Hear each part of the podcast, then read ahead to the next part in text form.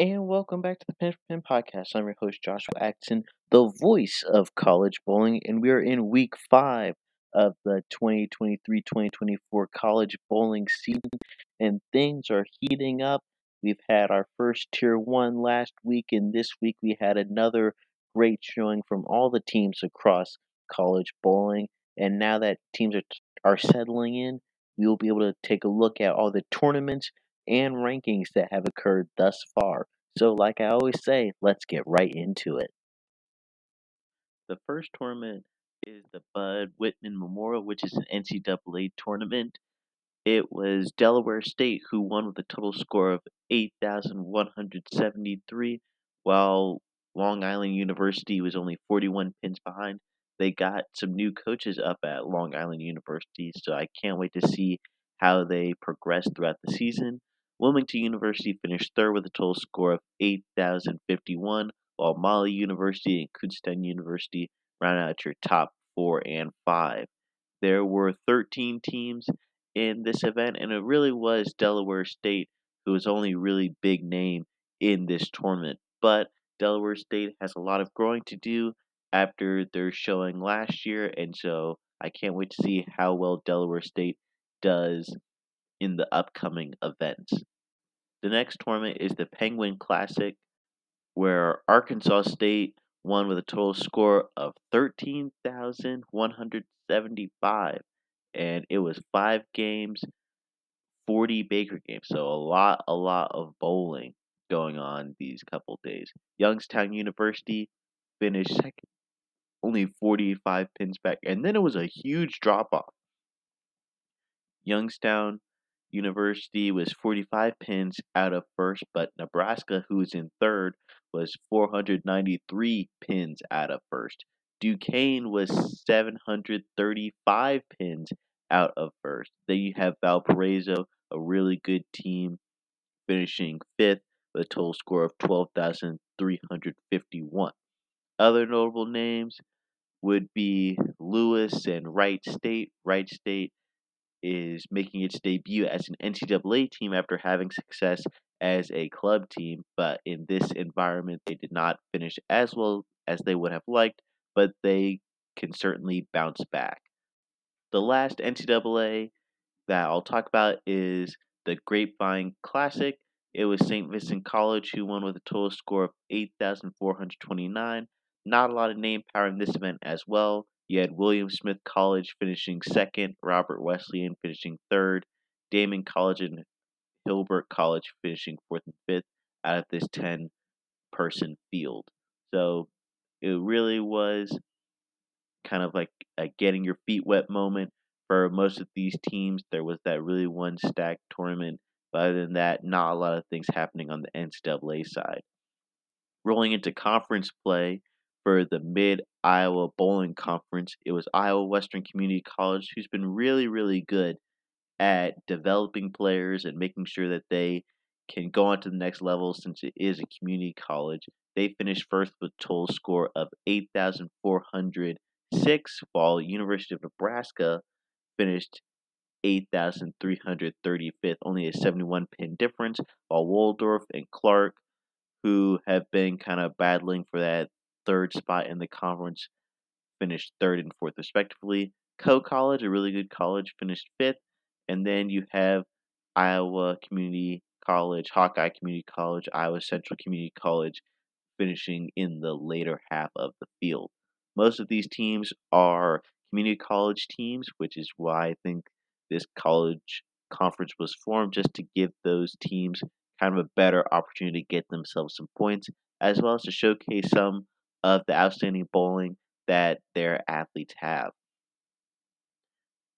Now we got to go up north to the EIBT conference where William Paterson put on a clinic shooting a resounding 7,658 and the next highest placer was 480 pins back which was State University of New York Stony Brook, Rochester Institute of Technology who we had on the podcast finished third with a total score of 6,870. Shout out to those guys and for trying their best and finishing really, really hard.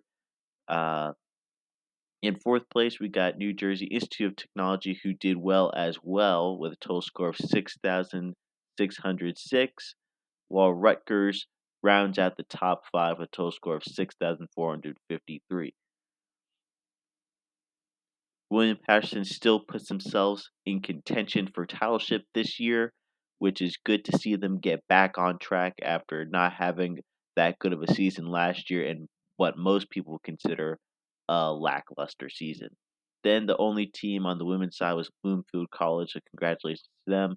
This team is doing really, really well, but they just need to bowl against more competition. The format for this term is four games and then 15 big games bowling on a basically 2 to 1 ratio. Now, heading to the Great Lakes, we have the Great Lakes Bowling Conference where Marian University, Wisconsin finished first with a total score of 8,772, and they were the team to beat. White Wisconsin Whitewater finished second, 648 pins back, while Wisconsin Stout finished 1,039 pins back, and it just keeps going on and on from there. So, for the most part, it was Marian University, Wisconsin, and Wisconsin Whitewater who are the probable favorites to win this conference as well as to claim some power points from this conference. A lot of these conference teams are club teams, but you know, Wisconsin Whitewater has been historically good, but now that Sean Walkman is no longer the coach, the level of talent and or ability of the players now coming in may be called into question by some people around the college bowling ranks in terms of the conference style tournament, it was five team games, 16 Baker games. So a really good tournament, easy in, easy out. But now we go to the SCAD shootout down in Georgia, where Webber International picked up a win with a total score of 7,385, while SCAD Savannah finished second with a total score of 7,092. Emmanuel throwing their name in the hat with a total of 6,563 really was not in contention to win after being almost 400 pins back after day one, but tried their best in day two in the Baker format and put on a good showing.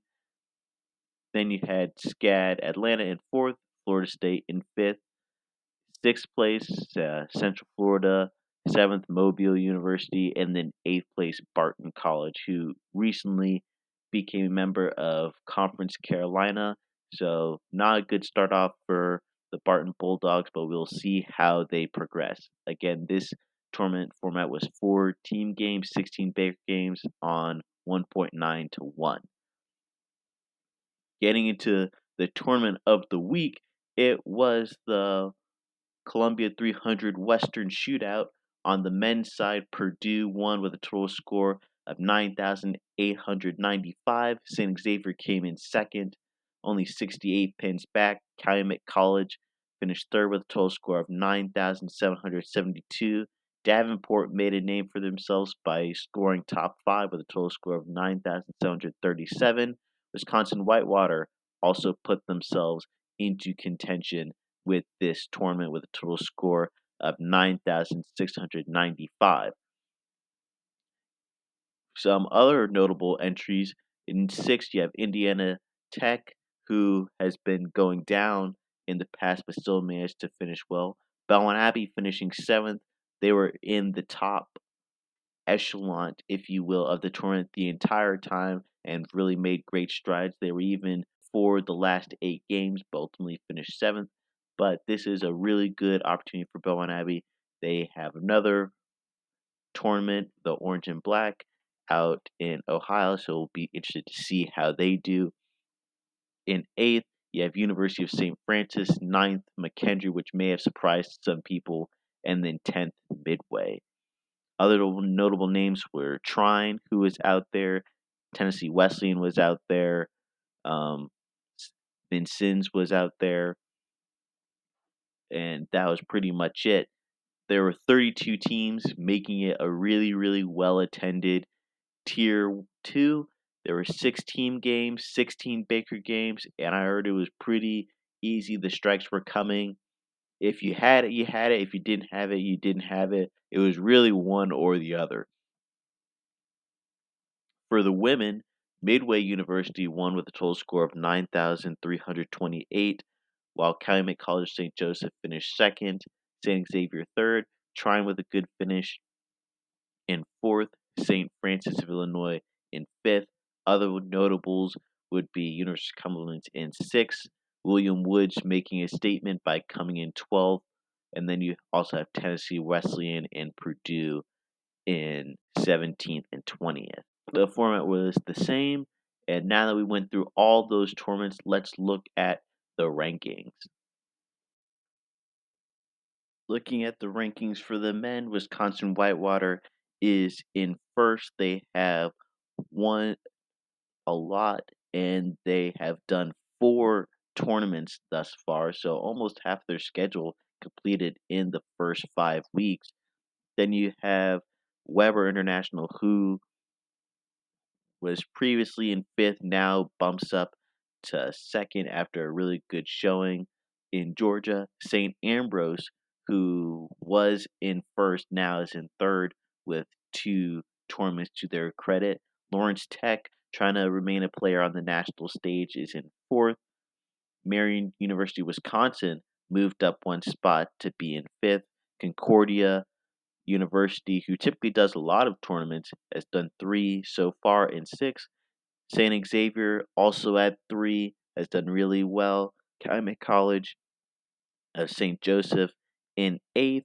Belmont Abbey, who was previously in 17th, rises to top 10, being in ninth for the first time in program history. Oklahoma Christian, who's had a good showing at the w- SWIBC, finished 10th in the rankings this week. Rock Valley College, another good college, finishes 11th. Mm. Muskegon University drops to 12th. So does Mount Mercy. St. Francis, Illinois, in 14th goes up four spots, while Midway University goes only up one spot, but they will be competing in Ohio at the Orange and Black as well. Aquinas College in 16th goes down three spots. Newman University goes down three spots for 17th. Indiana Tech moves up 11 spots after being in 29th previously. McKendree University moves up six to be in 18th place, tied with Indiana Tech. Purdue University moved up 28 spots after a great finish this weekend. Missouri Baptist making itself known at 21st. As you know, they had that kind of fiasco with sectionals last year. In 22nd is the University of Nebraska with three tournaments putting themselves back into contention. Davenport, who had a good finish, is in 23rd. Southern Nazarene University in 25 and Madonna University in 25th. So a lot of good bowling that's happened through the first five weeks. We're actually a fifth of the way through the season, if you can believe that already, with still lots of tournaments to go. But things are going to heat up this weekend. We got the orange and black, we got mid states, we got some NCAA tournaments. So it will be really interesting to see how this all shakes out. But that's all I have for this episode, so I'll leave you all with this. The levels of success are good, better, best. So never let it rest till you're better than the best. See you all next week.